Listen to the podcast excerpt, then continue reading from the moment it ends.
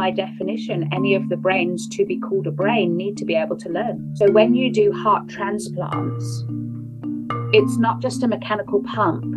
You're transplanting a brain, a center of wisdom. And what they found and researched over and over, and there's whole books just on this, is that the receiver of the donor heart then takes on some of the characteristics of the donor.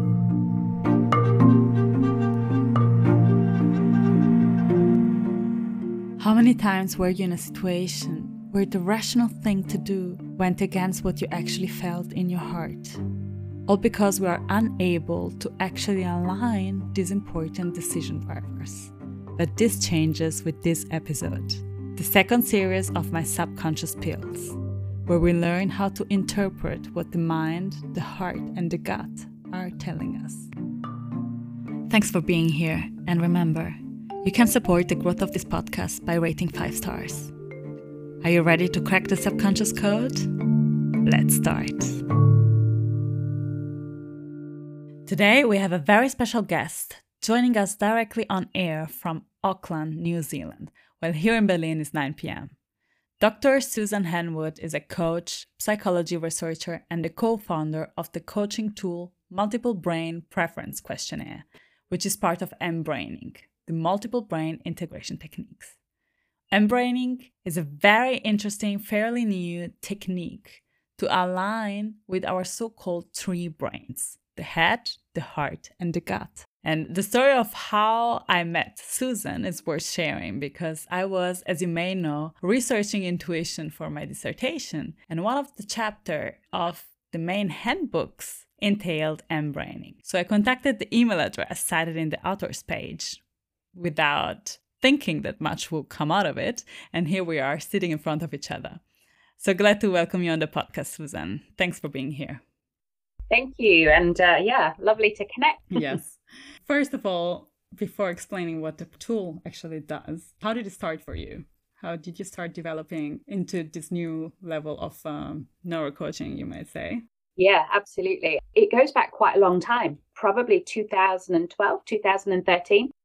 I was in a very, very toxic work environment.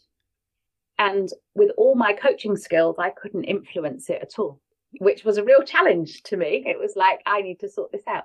And I heard about this new field of mBraining coming out. So I went on a four day course and met both of the founders of the field, was very impressed with their research behind it, with who they were as people, their values, everything it stood for.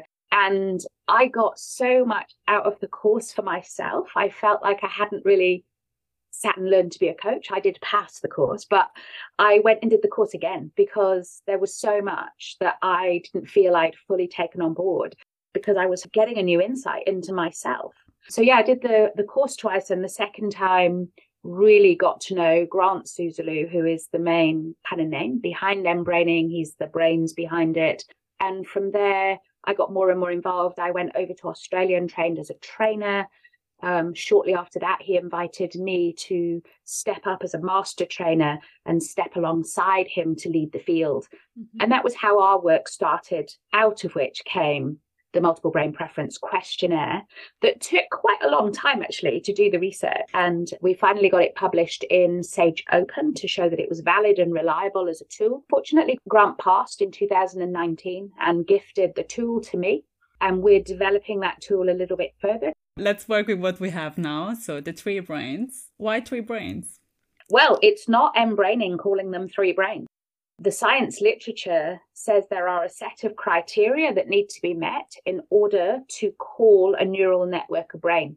So, what Grant did was start to look at all the research behind that and say, oh, this is very interesting because they were all in silos.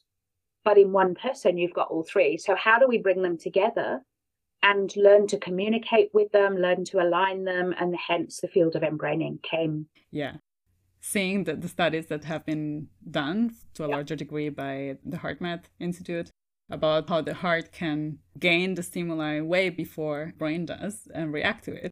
And the gut is even faster. So the gut even responds before the heart. Tell me yeah. a bit about that. We can name a, a scenario to understand it better. So, have you ever done anything crazy like a bungee jump or a skydive? Imagine you have come to New Zealand, you're on the original bungee bridge, straps around your ankle, and you are stood on quite a small wooden frame, wriggling forwards to jump into a gorge. Where do you feel that in your body? I guess you will feel a void in your stomach. Right. So your gut comes first because it's all about safety, self preservation. It has to be fast because it could be a life or death decision that it's making. Fear is also held in the gut, as is courage. The two go together. But how do they communicate with each other? Well, there's several ways they communicate. The one that is probably most well known is through the vagus nerve. So the vagus nerve is the 10th cranial nerve, and we used to think it was sending information down from the brain to the body. But what we now know is at least 80% of that communication is upwards. And so the gut sends information up via the heart to the head and through the vagus nerve. But of course, it's more complicated than that because we have chemical messages, endocrine messages, mm-hmm. electromagnetic messages. Do they communicate all the way around, or is it more okay? The gut communicates to the heart, the heart communicates to the brain, and the brain communicates to the heart back? It's bi-directional system for sure. So if you look at the stress and anxiety literature, it's all talking about the HPA axis, which starts in the head and comes down. But it doesn't discuss the direct sympathetic trigger right into the adrenal gland. So there is also a body response at the same time that's happening. Now, what we know, because so much information is coming upwards, if I'm stressed and all this information is coming up really fast because it's a security issue, if I try to use my head to calm it, that mm-hmm. message is not going to get through we've got to go where the message is coming from and work with the body, which is why embodied coaching is taking on such a large prominence at the moment. So the somatic therapies, embodied coaching, and why mBraining is so impactful because we will talk to the gut and settle the gut at gut level, not try to come down to the gut from the head. Mm, could we give an example of that? How do you talk to the gut? How do we talk to the heart? Well, the heart's probably slightly easier for most people, although for some people they they do block the heart communication. If there's been big trauma or big hurt or pain, they might decide to shut that down because it's too painful and too difficult. But for most people, if you just took your right hand and placed it over your heart, so you can feel your heartbeat in the palm of your hand, you have already established a connection, a communication physically. And that makes it infinitely easier then to take your attention to your heart space and talk from the inside or listen really from the inside. You're listening rather than talking. And your heart will have a different voice. It's not going to talk to you in long academic sentences, but it might give you a word or a simple sentence. It might give you an image or a metaphor or a sensation that then will go to the head for interpretation, which is why it's important they're connected. So, probably the easiest way to feel in for that for yourself is if you bring to mind initially someone who you adore, that you're grateful for, you appreciate, you love. Have you got someone in mind? Yes, of course. And if you feel, and I can see you're feeling it because your beautiful face is lit up and you're smiling, right? You're now feeling that love. Where are you feeling it? Yeah, my upper body. It's not the limbic system, is it? So it's interesting that we make all these assumptions about where emotions are held, where they're first experienced. And yeah, HeartMath and mBraining would say maybe we haven't got the full story. And actually, the emotion is first felt in the heart space, and then information is sent up through the insula into the amygdala for processing. But because we've not scanned this bit, we assume the only bit we're seeing is up in the head. Mm-hmm. Yeah, that's to my understanding also the principle of positive psychology and how we can influence our own emotions through this heart and brain connection. Uh, but I think yeah. our understanding of gut as a brain is newer or less tangible in some way. Yeah, the gut brain, it actually was known about before, but then it was kind of pushed aside. Mm-hmm. And then probably the 80s, early 90s, Michael Gershon revisited that gut brain and really started to bring it back into more public awareness. Now, in the, that last 10, 20 years, it's almost like you can't not hear about it now. Everybody's talking about it, and they're talking about it in two different ways. So there is the enteric nervous system, and there is the microbiome, both of which are incredibly important but different. And so when you hear about the gut brain, it, it, needs a little bit digging. What are they talking about? Are they talking about the gut microbiome or are they talking about the enteric nervous system? And in mBraining, if you read the original mBraining book, which was in 2012, and we know knowledge is extending. So for all of my courses, I've updated them all to be the latest research. But in the original book, we really only talked about the enteric nervous system. If we take the, the down, easy for everyone to understand what is an emotion, a feeling, and place it in the heart. It's easy to understand what is a thought, a rational thought, and place it in the head. But what about intuition? attribute of intuition was affective feature, which is now more related to, to the head, one would say, right? So, where do we place values and, and emotions in the context of intuition? Okay, big question, huge question. With the best knowledge we have at the moment, is how I answer. Who knows what else might come to light further down the line. But right now, the heart has three core or prime functions, one of which is feelings, one of which is values. So we hold values at heart level as well. And the other is connection with others, that relational affect. The gut is all about safety, self preservation, we've already talked about. It's also a core sense of identity. So, not ego identity, which is in head based, who the world says I should be, who I think I might be or should be. Core identity is in the gut. And taking action or not taking action is also in the gut. So for us, intuition can be in any of those brains and in all of them. So we go back a step and we go, so what's intuition as opposed to instinct, say, or as opposed to insight? And I think some people use the terms interchangeably, and we don't believe they are. So insight is that for us, the moment in the shower when you suddenly go, Oh, I've got that answer, and I wasn't even thinking about it. The ha moment. So that's insight. And it can happen, it, you know, the whole world of mindfulness and uh, Mark Waldman's work about mindful yawning to actually instigate those moments of absolute stillness where suddenly creativity comes in. Mm-hmm. Okay. So there's lots of research behind that. Instinct is often a gut level response and it's often safety related.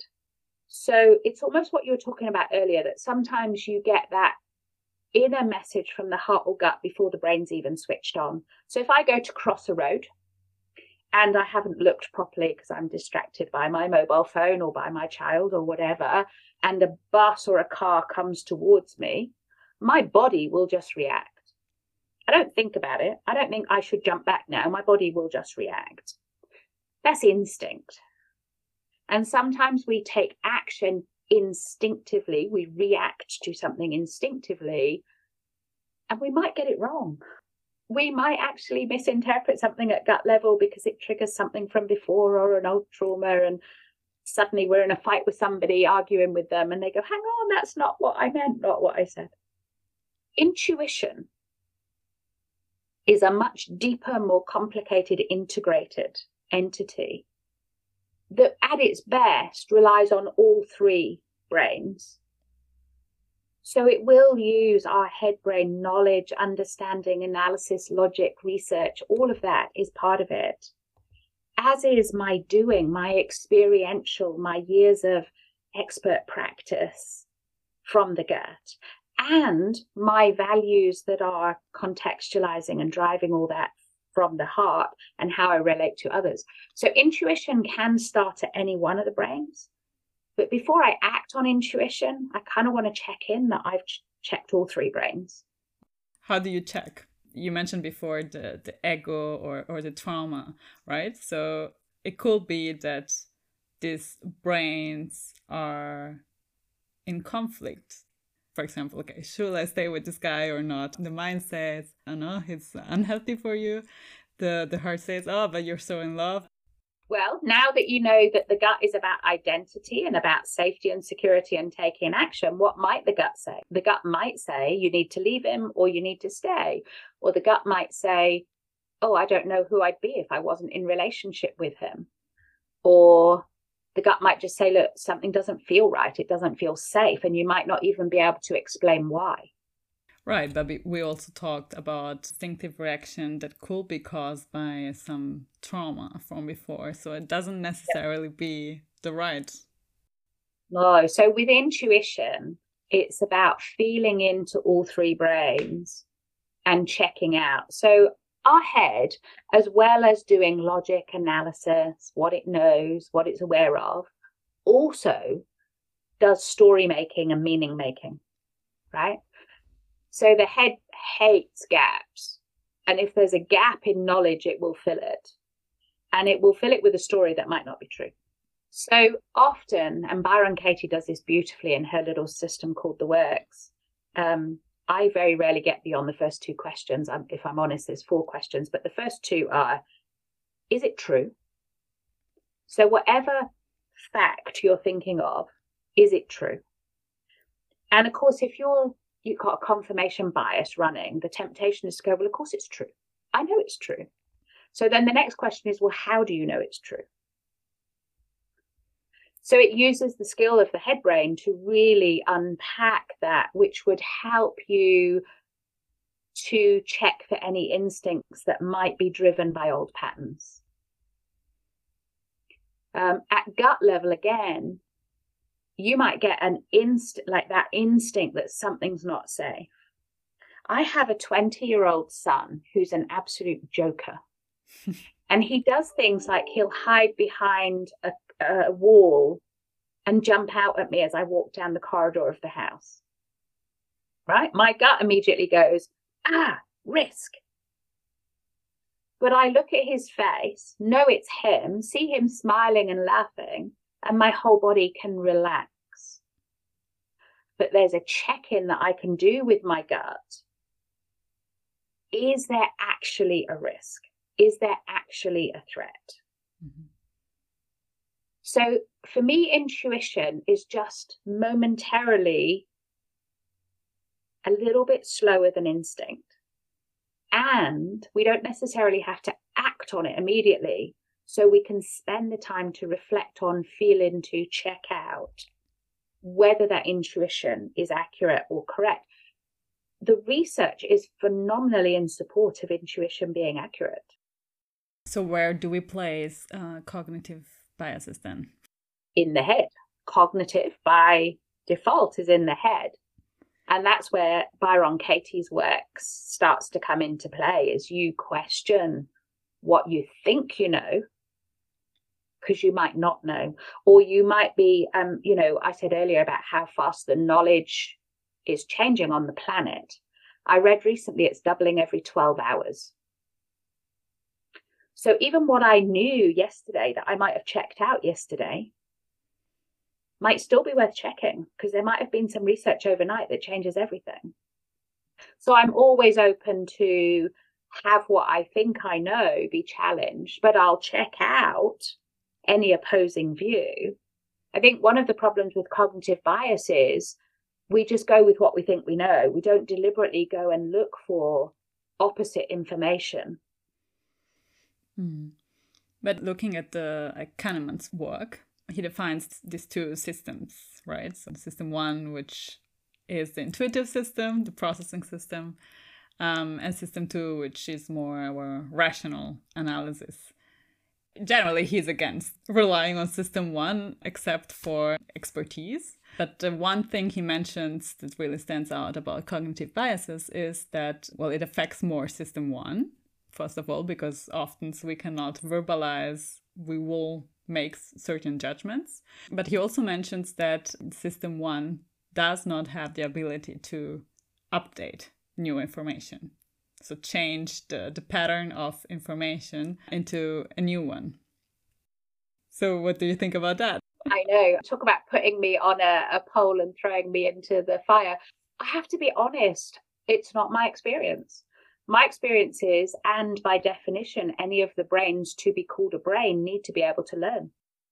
And so we know way more now about neuroplasticity than we ever did. Um, even neurogenesis, although that's still in the early days of really understanding where neurogenesis happens in the body. And there's clearly some areas that we've shown it already, like the hippocampus, and other areas where we've not shown it as much. I, we, in the research we did, we don't agree with that. And I guess that's why Marta invited us to write in the book, because we definitely have evidence to suggest that there are at least three separate entities, not system one and two. And that a lot of the research that holds that body intuition treats it as one entity intuition will be kind of the, the meta system above all of it, the integration of all the three. I think intuition is a full integrated system, but that's not what a lot of the literature is talking about at the moment. Well, you know, going there, if you look at again the HeartMath work and the original mBraining book, there's some beautiful examples in there of how the heart, for example, has knowledge so when you do heart transplants, it's not just a mechanical pump. You're transplanting a brain, a center of wisdom. And what they found and researched over and over, and there's whole books just on this, is that the receiver of the donor heart then takes on some of the characteristics of the donor. Things like personality changes, things like taste for certain food changes, what they like to do changes. Mm. The most amazing, extreme example that I have come across is a young girl that had a heart transplant that got so much information from the donor organ that they convicted the killer wow. of the donor. Right. So it's not just a pump. It's not just a mechanical pump you're transferring. And there's examples in the book too of gut where there was an army an army doctor who was in charge of a ward of um, paralyzed soldiers, basically, who had built up a routine, had built up a a mechanism for keeping them healthy, for keeping their bowels moving, and basically every morning at a certain time, the patients had an enema. In order to evacuate the bowels, because they were paralyzed, they couldn't do it. Right? That was the story that they had been told and they believed, and it worked that doctor had to take leave. A new doctor came in and went, Well, why are we doing this every day? This is unnecessary. The bowel can relearn how to evacuate in a different way. And he removed the enemas. The guys managed to evacuate their bowels without the enema. So the bowels had learnt a new way of being responding to food going through it, even though the original nerve had been damaged to the extent that it was no longer conducting. Super interesting. I would like to dive a bit into the heart transplant story. Will you say the same shift happens when someone has a heart attack? That there is, uh, for this reason, because the heart learns a shift in personality? So, I used to be an academic and I used to um, teach like research skills and about getting a research profile together for staff. And someone rang me from another department and said, Hey, look, I couldn't make the date.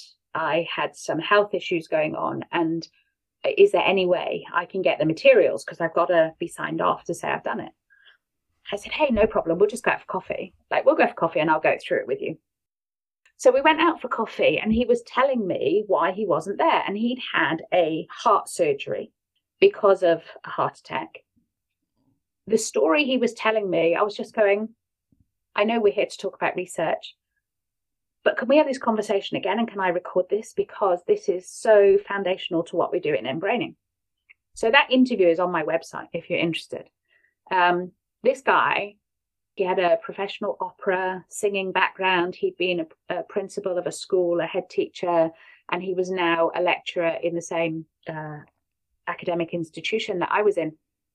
And he had had this heart attack. He'd had surgery, have, I don't know, stents or whatever put in. And they closed him up. But he said, somebody touched my heart. Interesting language. And Kiwi men don't show emotions particularly. They're they're quite she'll be right. She'll be right. We'll be right. You know, get a nail and fix it. So on the way home, his wife is driving him home and he suddenly gripped the dashboard and said to her, Stop the car, stop the car. Now, this poor woman, she's just picked up her husband from having open heart surgery. I'd be worried, like, what is going on? Do I need to turn around, get him back to hospital? yeah, who wouldn't? I'd have hit him afterwards, I have to say. No, I wouldn't, obviously. But um, so they stopped the car and she said, What's wrong? What's wrong? And he said, Look at that beautiful bird on the fence. And he cried at the beauty of a bird on a fence. And that was when he said he realized something had touched his heart and it had opened up access to emotions that he had closed down for years. And one of the emotions that he, or one of the desires, values, was about writing. And he'd been told by his family writing is not a career choice. You can't waste your time doing that go and do a proper profession kind of thing. Anyway, what transpired was after that, he was a prolific writer. And he actually wrote us a book, a crime book, where the chief detective used his multiple brains to solve the crime. So he didn't even have a heart plant, he didn't even go on bypass. But because somebody touched his heart, his belief is it totally changed his heart's reaction to the world. Hmm. That's uh, very beautiful, of course. Um, I know a, a, little bit from, from a personal family background, a little bit of a different story that oftentimes, because of this fear of having realized we are after all so vulnerable and can be and oftentimes after a heart attack stents installed and one would think okay everything is fine but it's not. Oftentimes there are some uh, problems going on for years sometimes even diverse uh, heart attacks following the first episode. And all of a sudden i see this in, in my family. The personality changes and the way we live life may change as well but into the worse yeah there's a huge link to depression post heart attacks. There's actually a huge link pre heart attack to emotion as well. So there's uh, you're far more likely to have a heart attack if you're holding anger or resentment. Mm. So yeah, emotions can be impacted in any number of ways, and there's a well-known risk of depression following heart attack and heart surgery. Given your background, what do you think is the difference then? Where is the difference between, okay, we have a heart attack and uh, we finally, after such a long time, can be attuned with our heart, or we have an heart attack and this uh, kind of prevents us from being attuned with so much more in our life? It's a great question. And I, I think it's a wider question because if I look at, so I'm in Auckland, New Zealand, we've just gone through two severe floods, cyclones, even an earthquake in Wellington that we felt up here. It's been really traumatic. Over a thousand houses have been destroyed completely. If you look at how people are responding to a tragedy, some people will move towards it to help, to get involved, to connect with people, to do what they can. And they will find something of value of learning within the devastation. For others, it will break them. So I think the question is the same either end, whether it's post heart attack or, you know, in life generally. And if I'm, I don't want to sound harsh because it's not easy, but at some level we make a choice. At some level, but we choose how to react to what happens to us. Stress isn't what happens to us, stress is how we react to what happens to us. Now, if we've never been taught to regulate our nervous systems, if we've never been taught to be okay feeling the feelings that come up in a trauma or a tragedy, one of the ways we deal with it is to just cut it out, just not go there, suppress it completely, or even dissociate from the body completely. And I think it's the same because if you've got a heart attack going on, that is a life threat, right? That's a that's a genuine life threat. And then how you respond to that, you might shut down all of the healing options. And it's not to judge or criticize people because I think we're not taught how to do it as human beings. Some of us are lucky enough that either through family or through faith or whatever, find a way of doing it. For me, I've been learning about this for 20, 25 years. So I'm lucky that I have some insight into how to do it. But even for me, when I was in that toxic work environment, I, even though I was making a choice, I couldn't influence the others. We're always part of a system. So it's not an easy, I, I certainly wouldn't want anyone to hear me and go, oh, you just think it's, think happy thoughts. That's not what I'm saying at all. But I think we can do the hard work in ourselves with the right support, with the right know how, and hugely impact but I do know a lot of that. I mean, that's the basis of my work is I help people in stress, anxiety, and little t trauma, teaching them how to regulate their nervous system so they can get through. How do we identify the condition versus the the original? Yeah, great question again. You were mentioning the real self resides in the gut, conditioned, the ego is in the brain or in our head influenced by society's expectations and so on. And I think it's no wonder that people who feel enlightened spiritually, they have real difficulties living in our system. Today's world, yep. And, and we haven't even talked about that spiritual entity around us. We haven't talked about soul and whether or not people believe there's a soul or an essence beyond the physical body. It is hugely complex, I think. I'm not going to sit here and claim I've got the answers. For me, it's a it's been a lifelong journey of ex- exploration and discovery. And how do I know if I'm running a pattern or it's something new? I think it is looking for that patterns. Where's this shown up before? Might be in a different context or even a slightly different trigger, but is this a pattern I'm familiar with in my body? Would be an indication that it's triggering something from earlier rather than just being something brand new. But also, I believe you can have new things, new traumas that are brand new. And if you've checked out and found the answer genuinely to be no, it's not a from you know from before. I think the risk is we can almost blame people, judge people, and go, "Oh, you're just reacting to old trauma. You're hallucinating. You're whatever the word is," and actually do quite a lot of re-traumatization and not honor what they're feeling in that moment. Because whether it's a pattern or not, it's still real for them in that moment. It's so powerful. It's true. And we always have to accept it first in order to also understand it and learn how to live with it, to regulate it and integrate it into some uh, new. Insight. Yeah. And for many people, it might go into inner child work or, you know, this is a recurring pattern. I might be in conflict with somebody here, but actually, what's really bothering me is what happened 30 years ago mm. that is being triggered. That happens. So for me, it's about finding expert people to go and have those conversations with, to have a safe space, to go and explore that at the right level for you. So I have a coach. I also have a spiritual director where I will go and talk those spiritual issues for me because it's an important part of my life.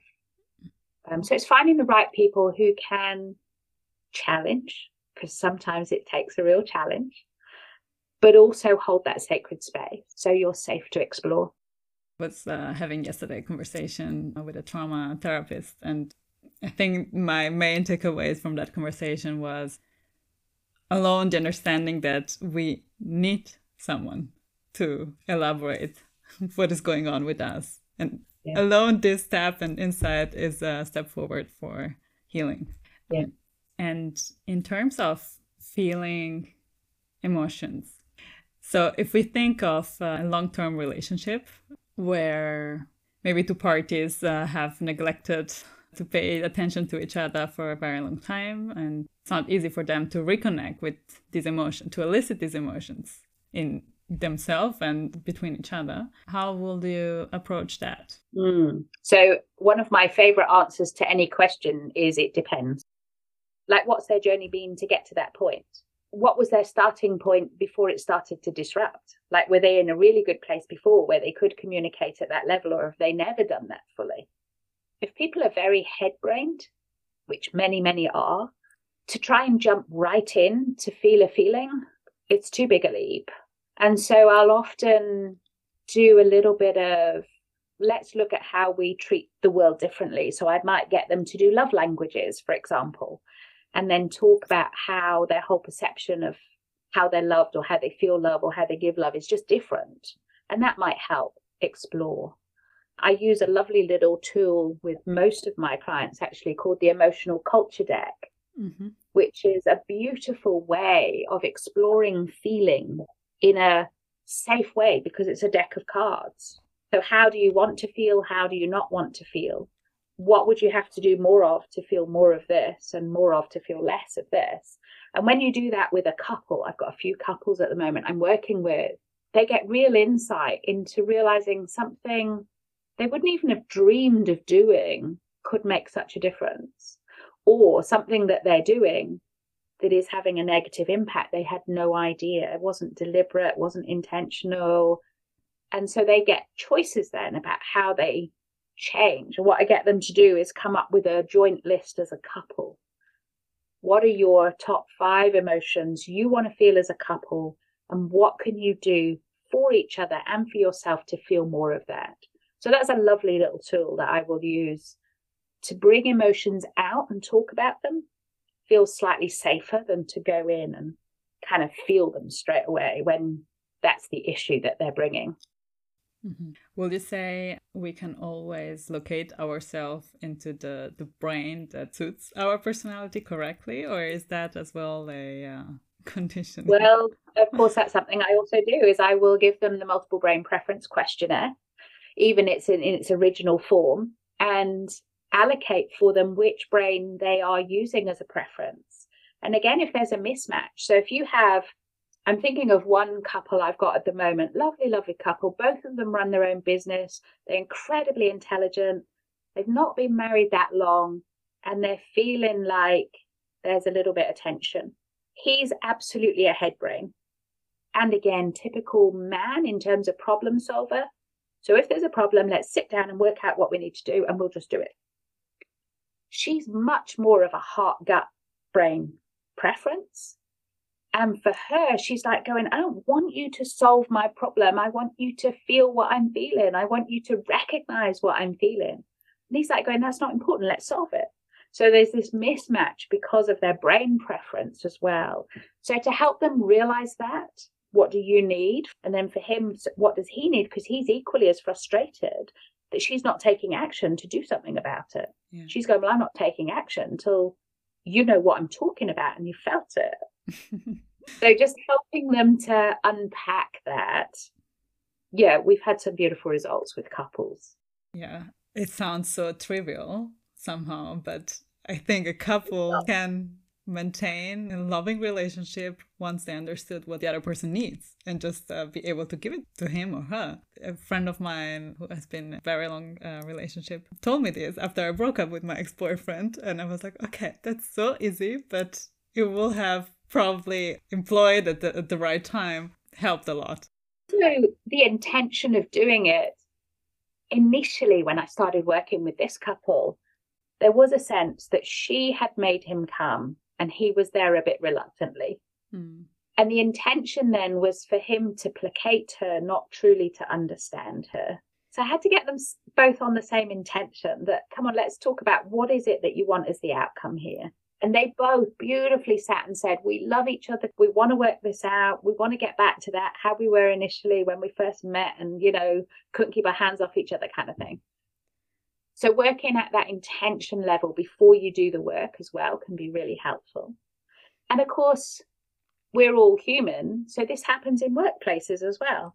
It might not be about a relationship of love with someone at work, but the number of um, conflicts at work I, I get called in to help unpack, it's kind of the same process. Which brain are you coming from? And if you're communicating from this one and they're communicating from this one, you might as well be speaking a foreign language yeah, I had a, a very enlightening experience uh, concerning that conflict at work. And uh, yeah, sometimes just so much gets lost in translation. Yeah. And yes, it's simple on the surface, but it takes huge courage for each person to be willing to come into that and have those depths of conversations, to be vulnerable, to say what you really felt, what your needs were that were not met, to talk about hurts or wrongdoing. And to be open. And again, sometimes I'll get called in, and really what the manager wants is for me to confirm they're right and that the person's wrong. And I'm like, I'm not doing that work for you. If you want to resolve this in an adult way where both people can be heard, I'll come and work with you. But don't tell me up front exactly what the problem is when, it, you know, at the moment we haven't actually assessed that. Yeah. I always say conflict resolution, you have to abandon this idea of we have a conversation against each other to stand our ground. You have to abandon that and look at the perspective and find a mutual space and mutual point you want to reach with the mutual intention of uh, well doing and work toward. Yeah. If both intentions are, I want to be shown to be right, it's not mutual and it's not it's not giving us the ground to walk on. So um yeah, I think while some of this looks simple and uh, the tools certainly help, there is always that complex human being at the middle of it that needs to be honored and heard. So let's go into two last questions that I wanted to ask uh, that are kind of related to each other. So, what is soul? And where do you place non local communication? Oh boy, oh boy, oh boy. So, for me, soul soul is a part of me that is above and beyond my physical body. I do then get into a little bit of a hole in terms of what's the difference between soul and spirit. For me, spirit connects generally at heart level, whereas soul for me is deeper than that. Soul is probably in solar plexus that brings together that heart and gut in some way that is not just gut and not just heart, but something above and beyond that. For sure, none of them are at the head level. and, none of them are at head level. Absolutely, absolutely right. Um, so that that's my current take on how I'm feeling into soul and learning to get to know my soul. So I think undoubtedly there is a bigger connection that we don't understand, that some of us feel more than others. But for me, there's also a spiritual component that's bigger than me. That is mm. my God, that is my faith structure, which is an incredibly important part of my life. So when I do mBraining it, I will ask the clients, do you have a spiritual framework that you operate within? Hmm. Because if I can align the brains, but it's out of alignment with their spiritual framework, they're still left with a conflict. Now, a, a, small number of people will say, no, no, nothing, no spiritual. And I'm like going, I'm not talking religion, I'm talking spiritual. Is there an energy? Is there a universal entity? Is there a connection to others? The vast majority will describe to me their version of that. And I work with it in its truest form as I can, how they've described it to me, keeping my own faith and religion out of it but there's enough for me to go, yeah, there's something. There is something bigger than us. And there's something that connects us in a way that I certainly don't yet fully understand. Yeah, I've been uh, trying to, to read a book about synchronicity by Jung. he doesn't quite understand it either, but uh, it's really yeah. it's really interesting. Okay, Susan, thank you so much. I will link information about Tool in the bio below. Thank you so much for this uh, insightful conversation. I absolutely pleasure. I'm hoping this episode provided you with concrete tools to help you become a better interpreter of your mind, heart, and gut, so that the next time you stand before a conflicting decision, you will know what to act on. Thanks for listening, and join me again in 10 days' time. Are you ready to crack the next subconscious code? See you soon.